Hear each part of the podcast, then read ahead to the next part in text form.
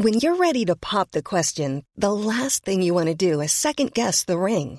At Bluenile.com, you can design a one of a kind ring with the ease and convenience of shopping online. Choose your diamond and setting. When you find the one, you'll get it delivered right to your door. Go to Bluenile.com and use promo code LISTEN to get $50 off your purchase of $500 or more. That's code LISTEN at Bluenile.com for $50 off your purchase. Bluenile.com code LISTEN.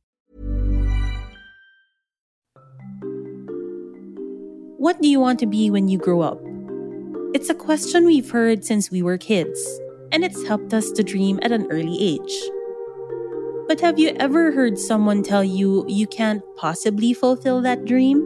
That you're meant to stay at home, raise children, and just be there for your spouse as he or she does the work?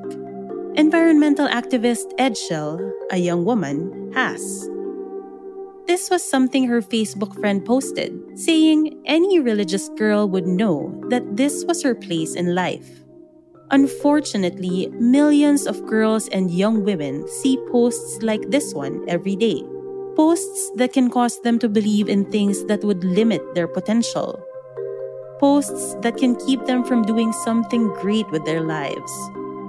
Posts that can kill their dreams.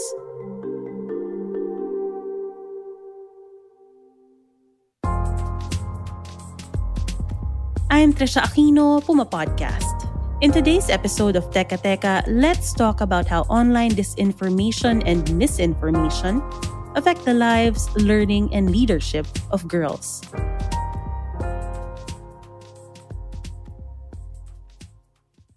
Seven out of 10 girls have never been taught how to spot false information online, either at school or by their family.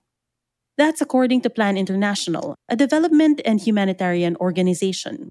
They advance children's rights and equality for girls. They recently released this year's State of the World's Girls report titled The Truth Gap, where they surveyed over 26,000 girls in 26 countries.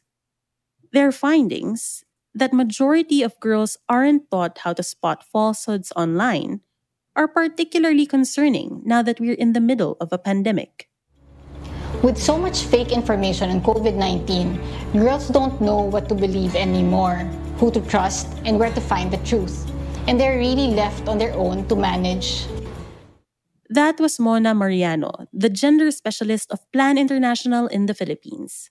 The lack of digital media literacy is even more troubling given that girls turn to the internet to seek information on topics that are otherwise taboo, like sex and sexuality.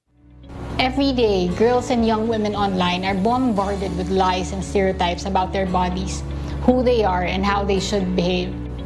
The images and videos they see are manipulated to objectify and shame them.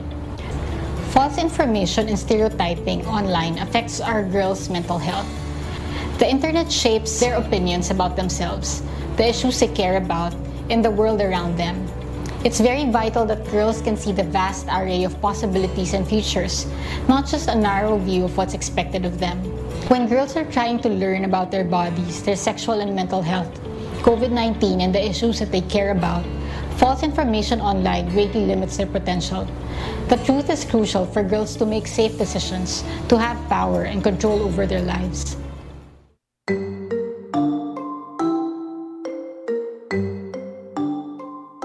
Over the past few weeks, we've also learned how Facebook in particular harms girls.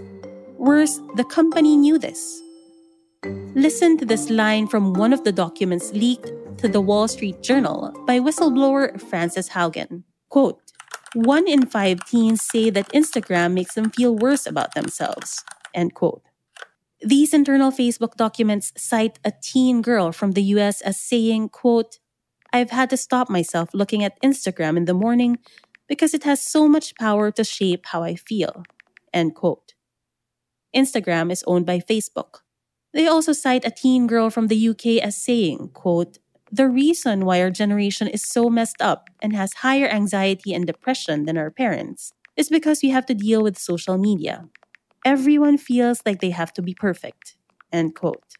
Here's Frances Haugen, the whistleblower and former Facebook product manager, before the US Senate early this month. Facebook understands that if they want to continue to grow, they have to find new users. They have to make sure that the next generation is just as engaged with Instagram as the current one. And the way they'll do that is by making sure that children establish habits before they have good self regulation. Facebook knows that its amplification algorithms, things like engagement based ranking on Instagram, can lead children from very innocuous topics like healthy recipes to anorexia promoting content over a very short period of time. Earlier in this episode, I mentioned Edshel, a young woman and an environmental activist. Here she is speaking at the launch of Plan International's report on how misinformation and disinformation hurt girls. Growing up, I was led to believe that um, information posted online are automatically considered facts.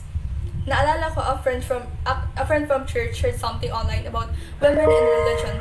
Her post says that women fulfill the roles of servants of the faith by being a loyal servant to their husbands.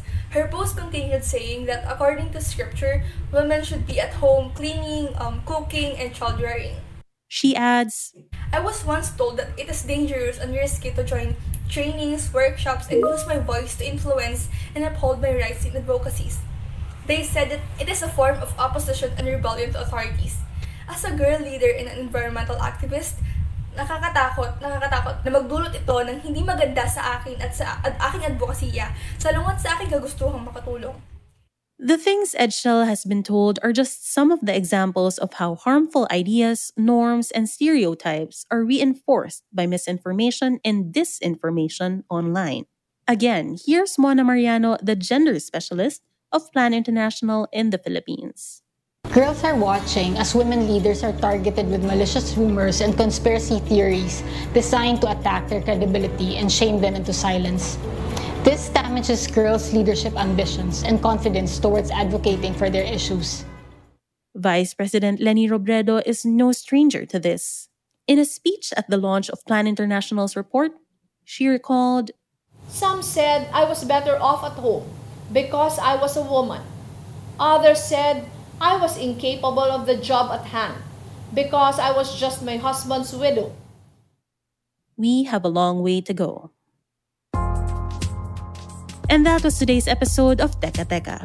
Again, I'm Trisha Aquino, Puma Podcast. This episode was produced by myself and edited by Presh Capistrano. Follow Teka Teka and Puma Podcast on Spotify, Apple Podcasts, Google Podcasts, or wherever you listen.